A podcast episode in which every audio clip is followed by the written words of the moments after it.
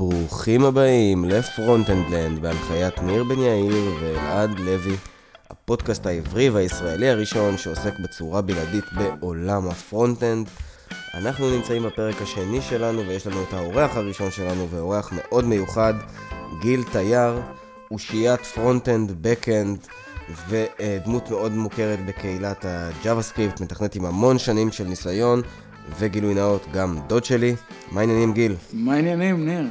בסדר גמור, אני מאוד מתרגש, אלף אתה בדירה שלי בפעם הראשונה. לגמרי, פוגה לא קיבלתי.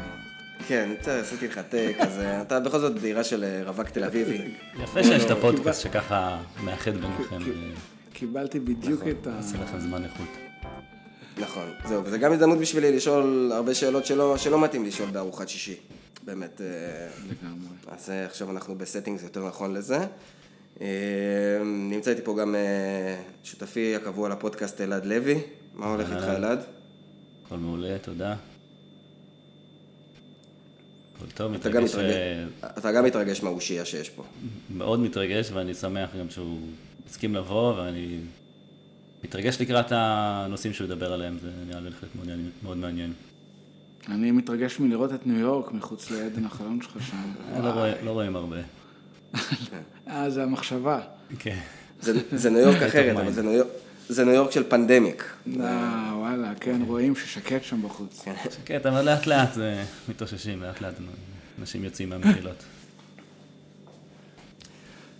מגניב, מגניב. אז גיל, אולי קצת תספר למאזינים שלא מכירים אותך ועל פועלך, על ההיסטוריה שלך, ועל מי אתה ומה אתה ומה עשית בעבר, מה אתה עושה היום? סבבה, וואי, אני כאילו מהזקנים היום בחבורה. אני התחלת הקריירה שלי, אם נתעלם שנייה מזה שהייתי ילד פיסי, קיבלתי לבר מצווה מחשב ראשון וכל השטויות האלה, אז זה היה ב-1987 בממר"ם. אז בסמך הבית ספר, הייתי 6 שנים, כמעט 6 שנים בהדרכה, ואחר כך התחלתי קריירה כמו כולם, מג'יק, אני לא אעלה אתכם בכל החברות, איפשהו שם ב-2000 גם ייסדתי חברה ביחד עם שותף, שהיום הוא אחד השותפים בגונג, אז פספסתי קצת. משם אני מכיר את ניו יורק, כי באמת היה לי גם רילוקיישן שם של 1.5 שנה וכן הלאה. המשכתי לעבוד בכל מיני חברות, לא להלאה. 3 חברות האחרונות אני חושב היו בעיניי הכי מעניינות. זה וויקס, זה אפליטוז, ברכות לאפליטוז על האקזיט, היום ואתמול בישרו. ברכות. לגמרי, מגיע להם אחלה חברה. לגמרי. והיום בראונד פורסט. הסיבה, אני חושב שגם חברה לפני, Cloud Share, Wix, Aplitos ו-Round Forest היו סופר משמעותיים. זה בערך 10 שנים. ב10 שנים האלה אני זיקקתי ברמה מסוימת מתודולוגיה ושיטות פיתוח והבנה של איך בעיניי נכון לכתוב קוד, לכתוב תוכנה במיוחד בווב. זה המון דברים, זה המון פנים לעניין הזה, פן של מייקרו סרוויסס מצד אחד, פן של מודולריות מצד שני, אנחנו אולי ניגע בחלק מהדברים האלה, אבל זה באמת זיקוק, והתחושה שלי תמיד הייתה שכל חברה זה היה כאילו יותר מעודן ויותר מעודן ויותר מעודן, אני חושב שבראונד פורסט זה באמת העידון הכי מדויק, אז בגלל זה 4 החברות האלה הן בעיניי הסופר משמעותיות ביותר. מעודן, זה בערך מאיזה בחינה? כאילו, זה כמו פעם, לא יודע אם אתם זוכרים, אבל פעם הווב היה נורא נורא איטי, וכשהיו עולים תמונות אז היית רואה אותם בפיקסלציה, ואז יותר מעודן, ואז עד שבסוף היית רואה את כל התמונות. למה? כי היה לוקח המון זמן להוריד אותם, אז היו מעדיפים להוריד בלוקים גדולים, ואז בלוקים יותר קטנים, וכל פעם לעדן. ההרגשה לפעמים של ההבנה, לא רק של מתודולוגיה, אלא של איך אנחנו חושבים, איך אנחנו מבינים קוד, איך אנחנו מבינים את החיים שלנו, היא כזאת. אנחנו מבינים איזושהי הבנה גסה שלאט לאט מתעדנת, ואנחנו כל פעם עושים את זה קצת יותר טוב וקצת עם הבנה יותר מדויקת, וכל פעם הפיקסלציה הולכת ונהיית יותר ויותר עדינה.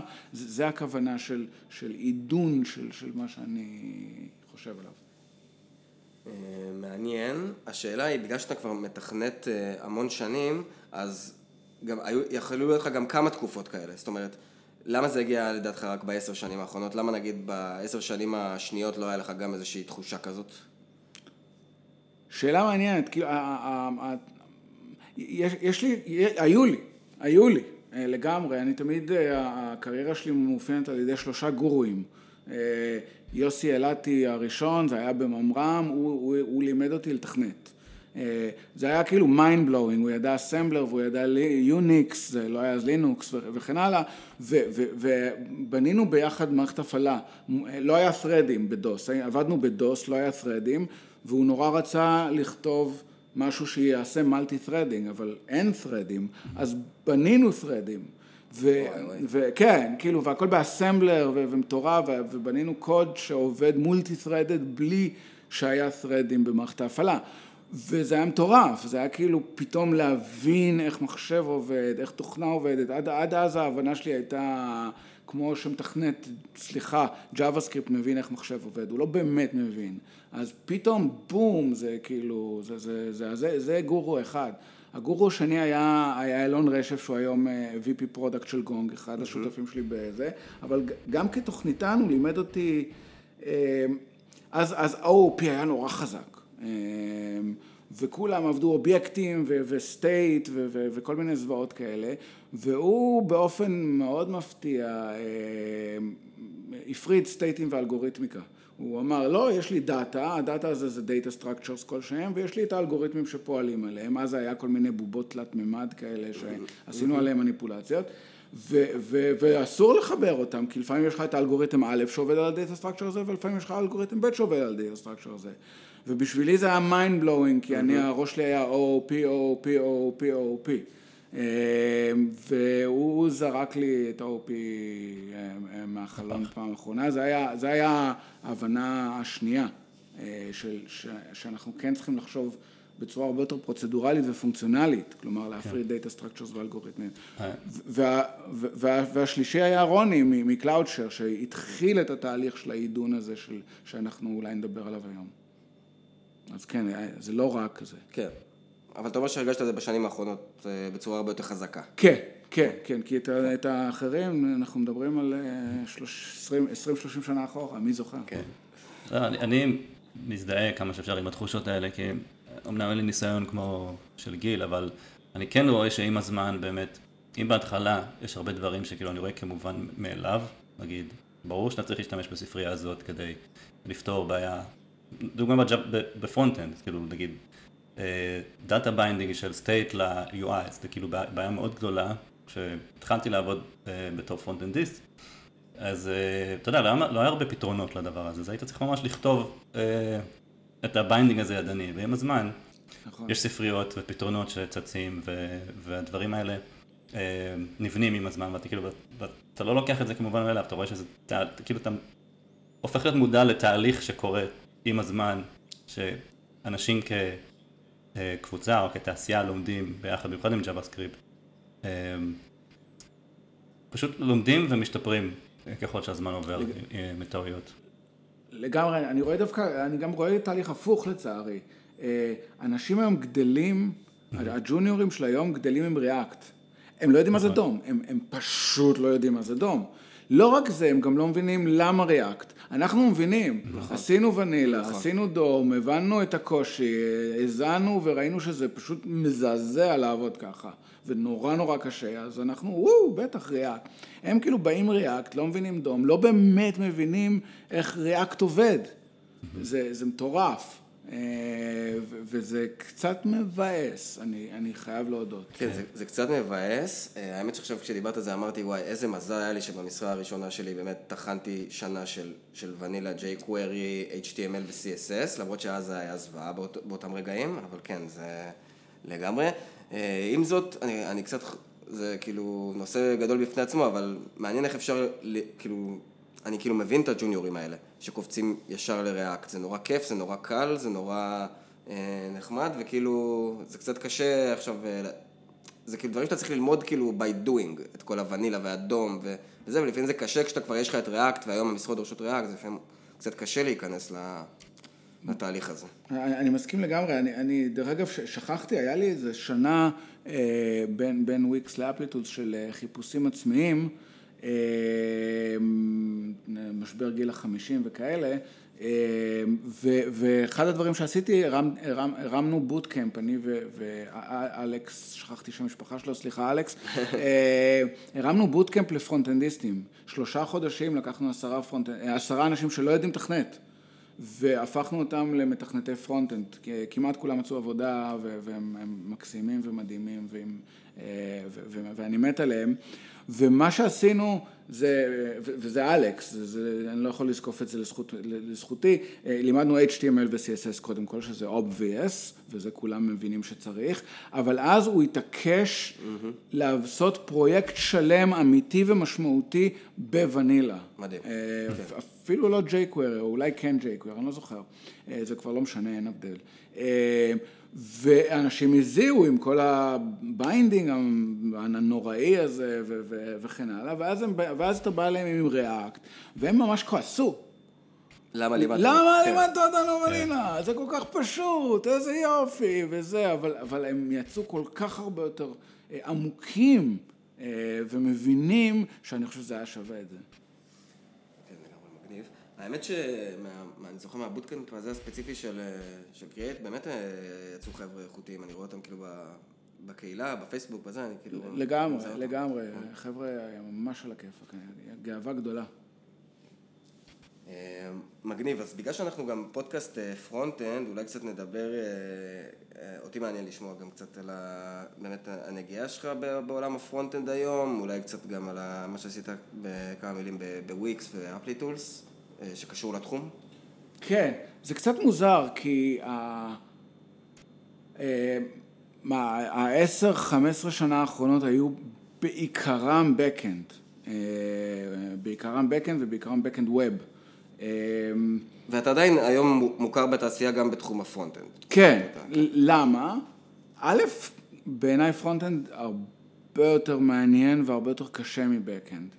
בקאנד, אני קצת מגזים, ברור שאני קצת מגזים. יהיו אנשים שיחלקו עליך, כן, ברור, וגם אני חולק על עצמי, אבל בוא נעשה את זה בפיקסלציה גדולה, בוטה כזאת גדולה, עם פיקסלים גדולים.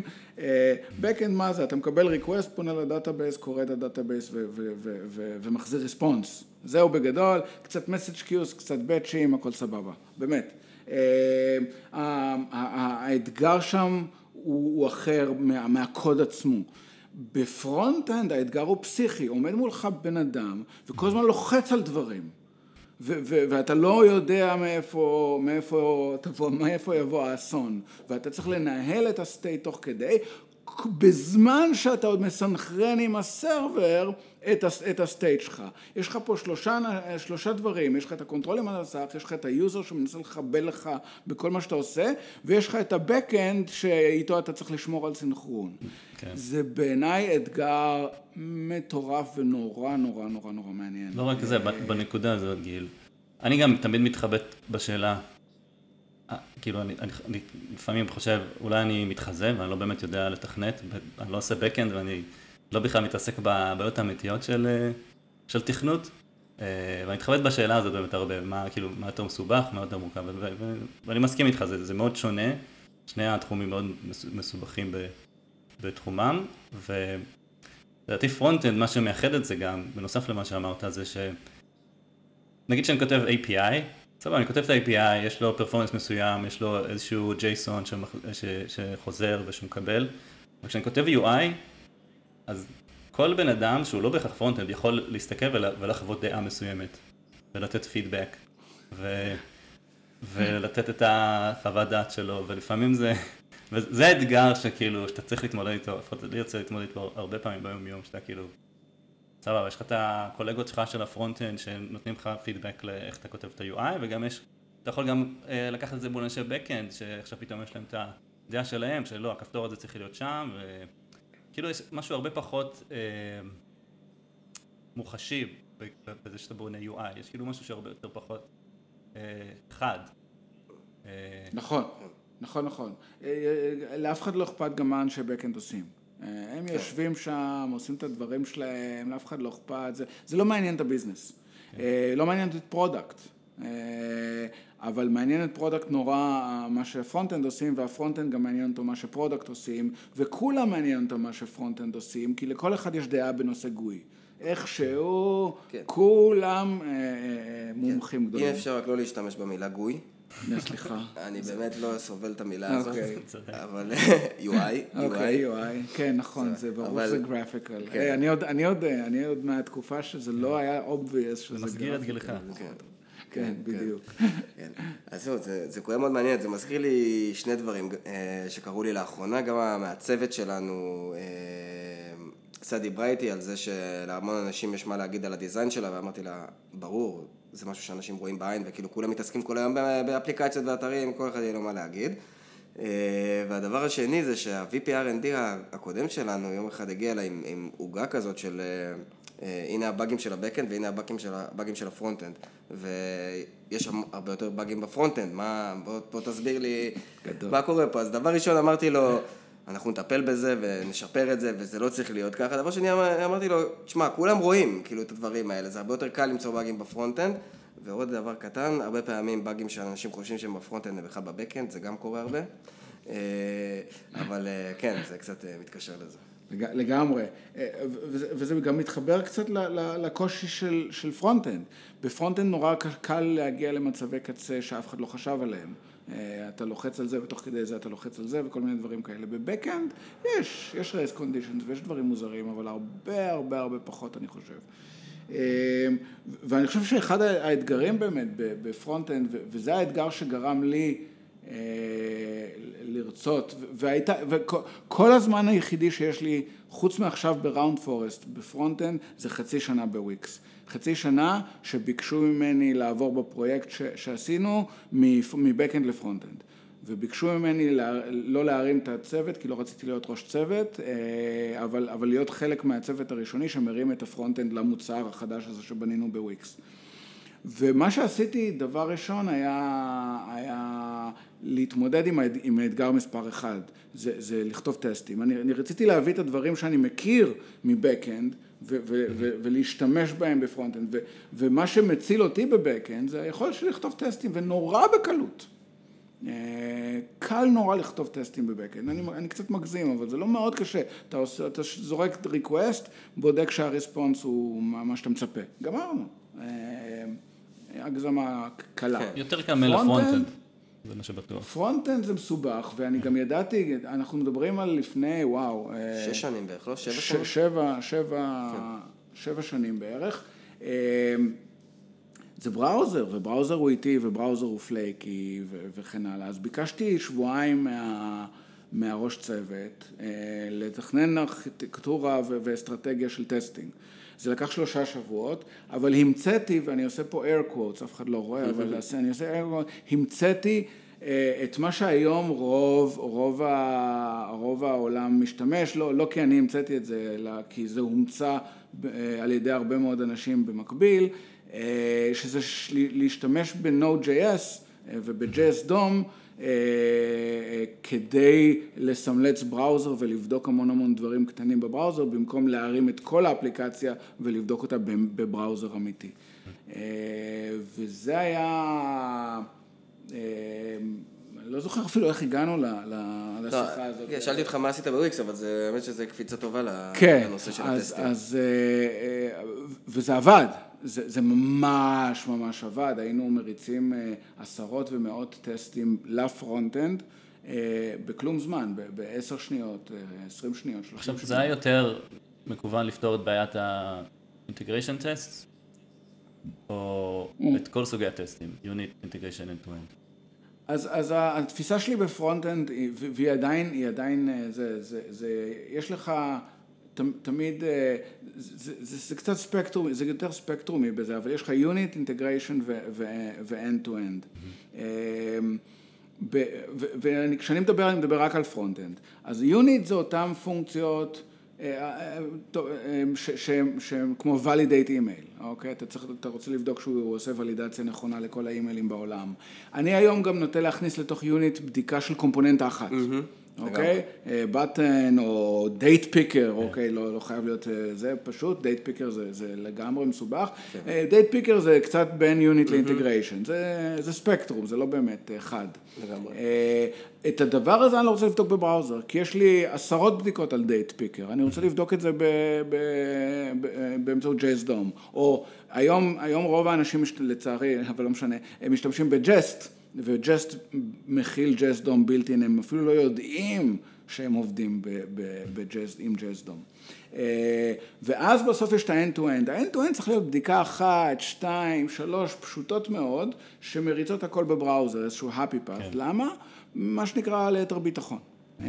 בנוסף יש טסטים שאי אפשר לעשות ב-jsdom, כי jsdom הוא סימולציה לבראוזר, אבל הוא לא נותן לך הכל.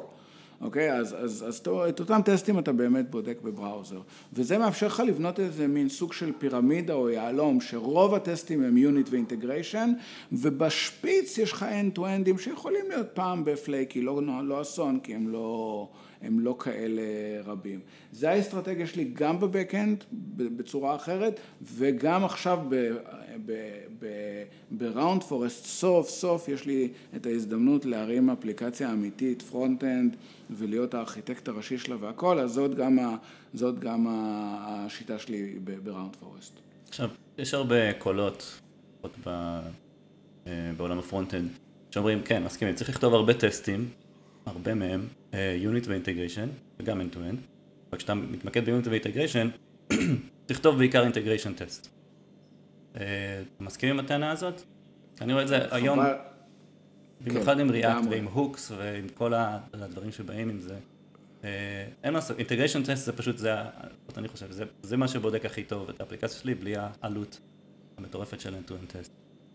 לגמרי, יש את הקוואט הכי מפורסם, הכי, אם אפשר לשים את זה על הקבר שלי. כן, זה נציג לקעקע, את הטוויטר. כן,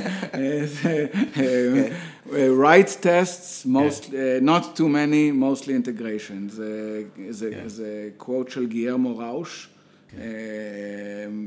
וזה כל כך נכון, זה כל כך נכון. כן, integration test, כלומר, לנסות לבדוק את היחידות הכי גדולות שאתה יכול, או יותר נכון, הכי קטנות שאתה יכול, בלי מוקינג. שאתה יכול לעשות אותם בלי הרבה מוקינג, או ממעט מאוד מוקינג. זה אולי מעין סוג של rule of thumb כזה. אז אם אתה יכול לבדוק דף שלם, סבבה, תבדוק אותו. אל תבדוק את כל האפליקציה, תבדוק דף שלם, תבדוק מודל דיאלוג, תבדוק קומפוננטה, תבדוק חצי דף, או איזה אזור, או איזשהו מודל דיאלוג. זה מעולה. כי אין כמעט מוקינג שאתה צריך לעשות, אתה יכול לבדוק את האפליקציה, אתה יכול לבדוק טונות של use cases, וכן, לגמרי, integration. אני מסכים, ועוד לפני שראיתי את הטוויט הזה, זה כאילו, זה תחושות שהיו לי בפנים, אבל לא יודעת איך לבטא אותם, והטוויט הזה פשוט היה ממש spot on על איך אני הרגשתי בנושא הזה, ובאמת, בניסיון שלי, כשעבדתי לפחות בגלוט, הטסטים שמצאו הכי הרבה באגים, זה רק הטסטים האלה, ה-integration test, שבאמת בדקו פלואים, הריצו ממש את כל הקומפוננטות, ואפילו גם את הלוגיקה של Redux וה-stores וכל מה שרץ מסביב. ואיתם באמת הרגשתי בטוח לכתוב פיצ'רים ולשנות פיצ'רים. לגמרי, הם נותנים value for money הכי גדול. ובעיניי ה-value שהם נותנים זה לא כל כך למצוא באגים. בינינו, היוזרים שלנו מוצאים את הבאגים שלנו, לא אנחנו, אבל הם נותנים שלושה דברים, confidence, confidence, confidence, כלומר, ביטחון גמור שהשינוי שעשיתי, שהפיצ'ר שהושבתי, שהקוד שמחקתי, המערכת עדיין עובדת. ואני חושב שאם יש משהו, ה-backbone של המתודולוגיה שלי, אני מתנדנד בין לקרוא לה frictionless development לאקסטרים מודולריטי, כי כל אחד מהשמות האלה פונה לכיוון אחר של המתודולוגיה, אבל בכולם, אם אין לך מספיק טסטים, כל המתודולוגיה הזאת מתפרקת לגמרי, והטסטים הם אלה שנותנים לי את הביטחון החזק שלא משנה מה אני אעשה, הכל בסדר. זה מתבסס כל ה-CICD, לא? זה גם חלק מהעניין. CICD זה הדרך לוודא שהטסטים שלך רצים, זה כלי, אבל מה שחשוב זה הטסטים. בעיניי. לדוגמה, באפליטולס לא היה לנו CI. היה CD. מה זאת אומרת, היית עושה את זה מה... היינו, כן, באפליטולס וגם בראונד פורסט, למרות שבראונד פורסט הכנסתי CI, כל הקוד שלנו פשוט עובד עם המון המון המון פקאג'ים. באפליטולס היו לנו איזה 200, וכל פעם היית עובד על פקאג' אחד ברגע נתון, פקאג' אחד, שניים, אולי שלושה, פקאג' כמה שורות קוד, זה 1,000 שורות קוד, כמה זמן לוקח להריץ את הטסטים? חצי דקה, רבע דקה, 2 דקות במקרה הגרוע, היה לנו טסט אחד שבודק סלניום עם IE, אז הוא לקח 5 דקות, אבל זה היה worst case. אז בשביל מה אני צריך לשלוח ל-CI? אני מריץ את הטסטים מקומית. וסוגר עניין. כן, זה גם כי עבדת בצוות קטן יחסית, וזה... זה כי עבדתי בצוות קטן יחסית, אבל בראונד פורסט אני לוקח את המתודולוגיה הזאת, ומנסה להפעיל אותה על צוותים הרבה יותר גדולים. אז בראונד פורסט יש CI, אבל הוא שם בשיטת היתר ביטחון. רוב הפעמים אנחנו מריצים את הטסטים, ומפבלשים את הפקאג' ועושים דיפלוי, הכל לגמרי מהקומנד ליין. גם בפרונטאנד? גם בפרונטאנד. כן. גם בפרונט-אנד. מעניין. ממש. מעניין. כן, זה, התפיסה של frictionless development היא תפיסה מאוד trunk-based. כולם מדברים איתי על פול ריקווסטים ואני כאילו מתחלחל. הייתה הרצאה מדהימה של, לא זוכר איך קראו לו, בחור מדהים, נפטר מסרטן איזה חצי שנה אחרי שראיתי את ההרצאה שלו, זה היה באיזה כנס... ליטה, יכול להיות. הבן אדם היה מדהים, הוא כאילו נתן 3/4 שעה הרצאה בלי שקפים. וואלה. פשוט עמד ודיבר. כאילו בחיים לא ראיתי כזה. כאילו הוא בטד-טוק ולא בהרצאה של... אפילו בטד-טוק יש שקפים, אני חושב, לא? כן. אבל היית אינגייג' שהיה מעניין? סופר מטורף, שינה לי את הדרך שבה אני חושב על זה, והכניס לי את הרעיון הזה של frictionless. ומה שהוא אומר, הוא אחד המקימים של פרויקט אופן סורס, שהוא יותר בכיוון של C ו-C++, שנקרא Zero MQ. זה back-endי מאוד, ואני לא לגמרי מבין בדיוק מה זה. והוא אומר, אני contributions, יש פול ריקווסטים אצלו, אבל אני מקבל אותם, אני נוטה לקבל אותם. לא מפיל אותם על קטנות, תעשה ככה, תעשה ככה. אם מישהו זה מפריע לו, סבבה, אחר כך שיבוא ויתקן אחרי המעשה, פוסט-פקט. והרעיון הזה של לקבל contributions כדי שלא יהיה חיכוך, נתקע לי בראש. כל הזמן נתקע לי בראש, לא שחרר. ובעיניי פול ריקווסט הם מעולים לאופן סורס, כי זה מאוד distributed, זה עבודה רחוקה, זה אנשים שאתה לא מכיר ולא סומך עליהם. זה הנקודה החשובה. זה no trust environment. אבל בחברה שלך, ברור שאתה לא סומך לגמרי, כן? אבל יש טראסט, אתה מכיר אותם, אתה עובד איתם או איתן, ואז במקרה כזה, ואם יש לך טסטים, אם יש טסטים, אין לך בעיה לתת לבן אדם פשוט לעשות פוש למאסטר או למיין, אני כבר שיניתי את כל הגיטים שלנו של למיין. אז מה? אין value, אבל הסיניור אנג'יניר שמסתכל על הקוד שלך ונותן לך, ואתה בתור, לא יודע. כן, לא ברמת התמצא לי את הבאג, אלא ברמת, בוא נראה איך הקוד שלך עובד, איך הוא מתקשר עם חלקים אחרים, אולי מישהו השתמש בקומפוננטה חדשה, אבל יש לנו כבר קומפוננטה כזאת, אולי יש דרך שבה אנחנו עושים את הדברים. ברור, סופר. נו, אז איפה תראה את זה? אז מה שאני עושה, אני מדליק את האימיילים, ומקבל אימייל על כל קומיט, ופשוט עובר עליו. ותתפלו לשמוע, אבל גיטהאב מאפשר לעשות קומנטים גם על קומיטים, וגם על כל, לא רק על פיארים. ואז אני מתחיל לרשום להם הערות, והם תקנים את זה קומיט אחרי. דרך אגב, סיידנוט, אתה עושה את זה הרבה? סתם מעניין אותי. המון, כן. זאת אומרת, אתה רושם המון הערות על קומיטים של אנשים אחרים. כן, כן, זה חלק מה, אני קם בבוקר, מגיע לעבודה, והחצי שעה הראשונה שלי, אני פשוט עובר על כל הקומיטים. רוב הקומיטים הם לא מעניינים, כי אנחנו דוחפים, בלי, לא מחכים שהפיצ'ר יעבוד. דוחפים, כאילו, אז כל קומיט הוא מאוד מאוד קטן, וזה גם השיטה, הקלצ'ר שאני מנסה להנחיל. ואז יש לי קומיט קטן, אני מסתכל עליו, מעיר את ההערות שלי, לפעמים זה הערות ג'אווה סקריפטיות, זה כבר לא טאבים וכל שיט, כולנו עובדים פריטיר ו-ES Lint, אוקיי? אז זה כבר הערות יותר, היית יכול להשתמש בפילטר פה, לג'וניורים, כן? הסיניורים יודעים מתי להשתמש בפילטר, היית יכול זה, היית יכול פה, פה נראה לי הסדר של הווייטים, זה, פה היית יכול לעשות פרומיס אול, כל מיני דברים כאלה, שהם יותר high-level. ואז אנשים תקנים אחרי, כן? או לא, דרך אגב, שזה בסדר גמור. תשמע, אתה אומר פה דברים מהפכניים. אתה אומר פה דברים מהפכניים וקשים. כן. אבל אני קשוב לדברים האלה, זה מעניין, זה מעניין מה שאתה אומר, כי באמת מבחינה, אם נוריד את הבחינה הטכנית, הפול ריקווסט הם בוטלנק, הם יכולים להתפתח שם דיונים, וזה יכול ליצור כל מיני תחושות בצוות, וזה מעכב אותנו מבחינת לוחות זמנים, וכו' וכו' וכו'. לא רק זה, לאף אחד אין זמן לפול ריקווסטים.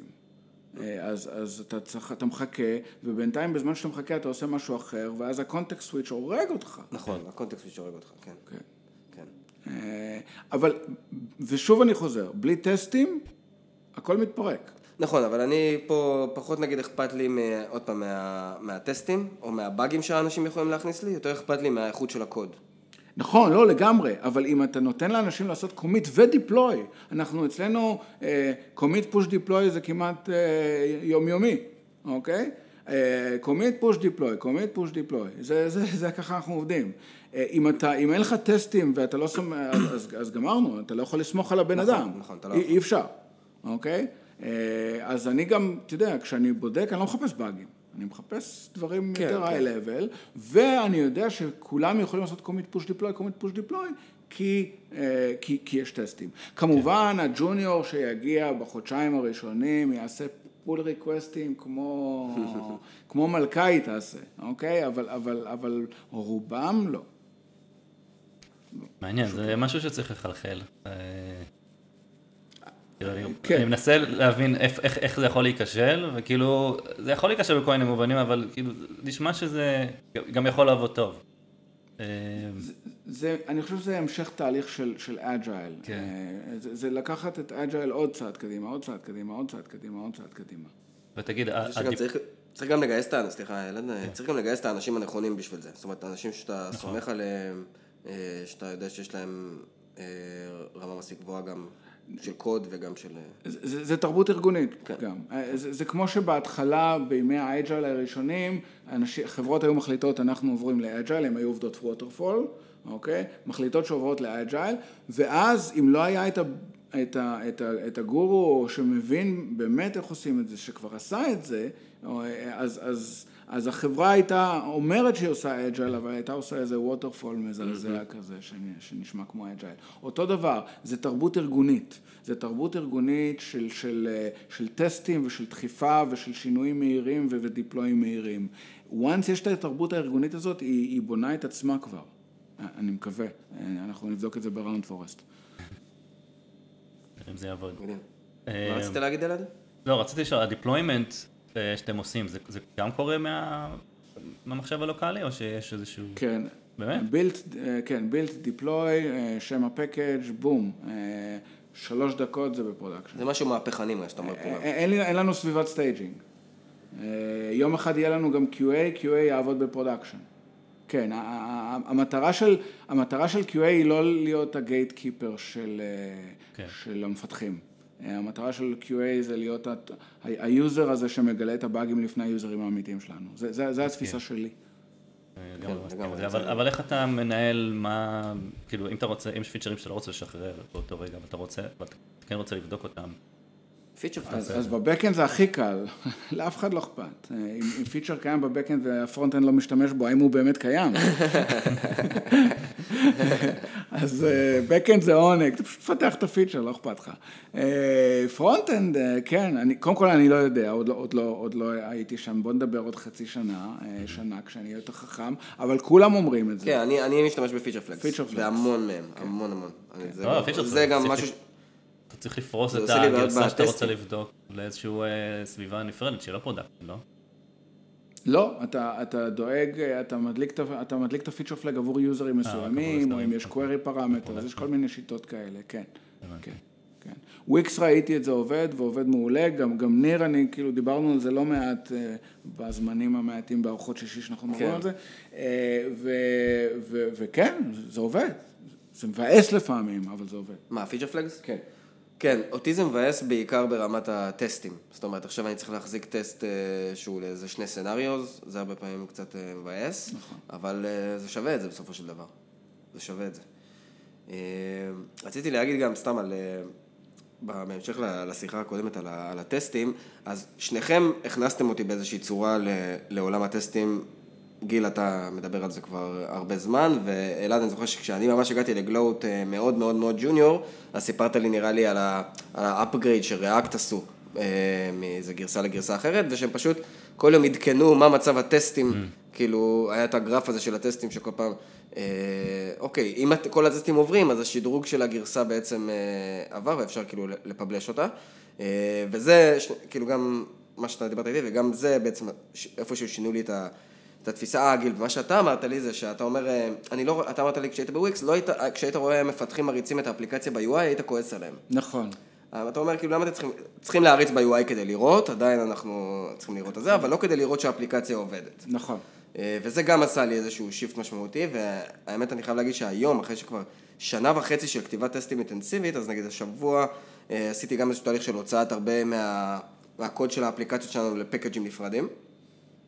ובעצם התהליך הזה לקח איזה יום, יום וחצי, כל התהליך הזה לא נגעתי בבראוזר, ובסוף התהליך כל הטסטים עברו, ואז ידעתי שהכל עובד. עשיתי עוד בדיקה אחת בבראוזר שלקחה איזה 15 שניות, וזה היה מדהים. איזה כיף. להבין את הכוח של הדבר הזה.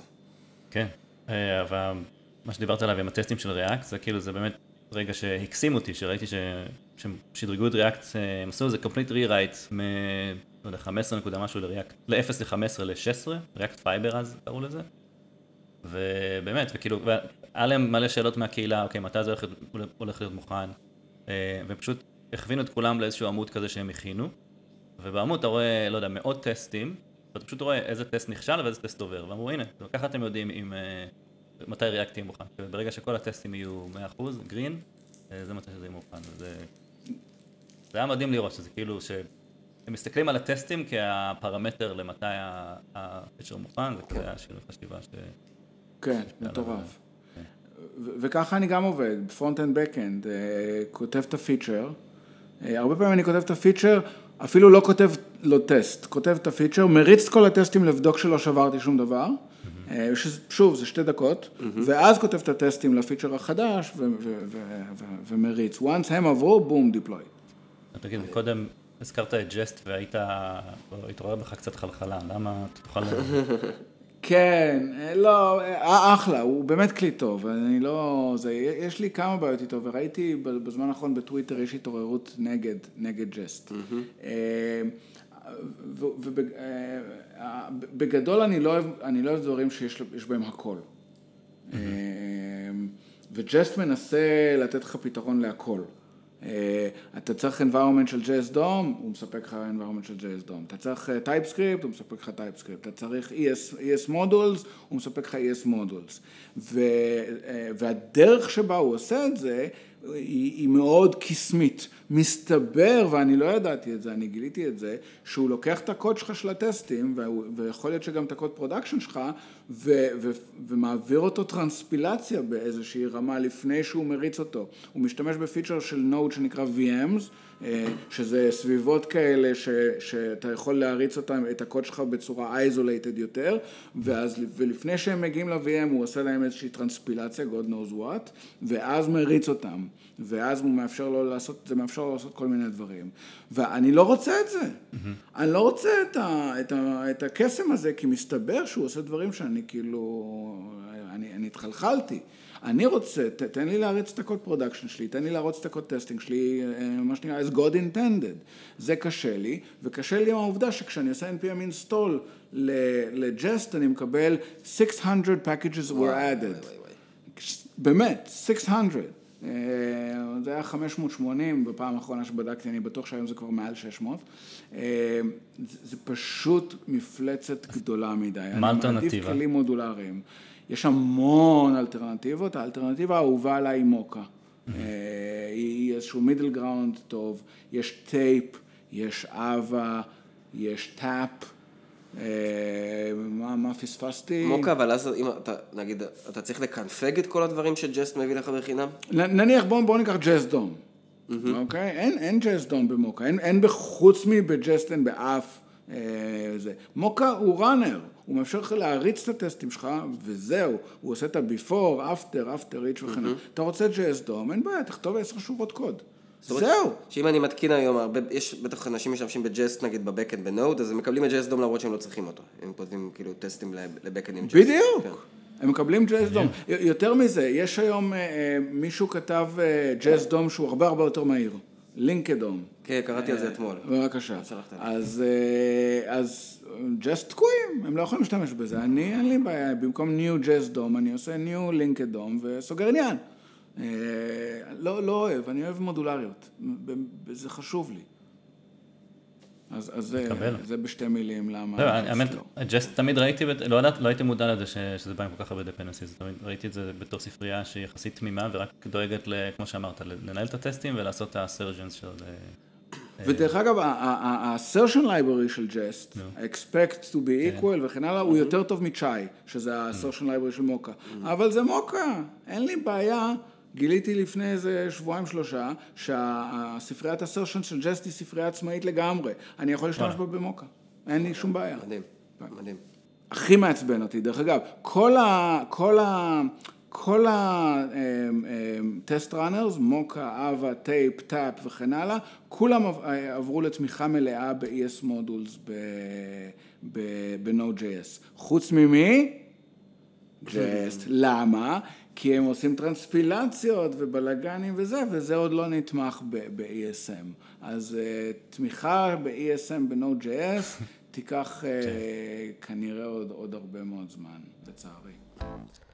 עד כאן החלק הראשון של הפרק השני של פרונטאנד בהנחיית ניר בן-יאיר ואלעד לוי עם האורח המכובד גיל תייר. אנחנו נמשיך את השיחה איתו בפרק הבא. תודה שהייתם איתנו.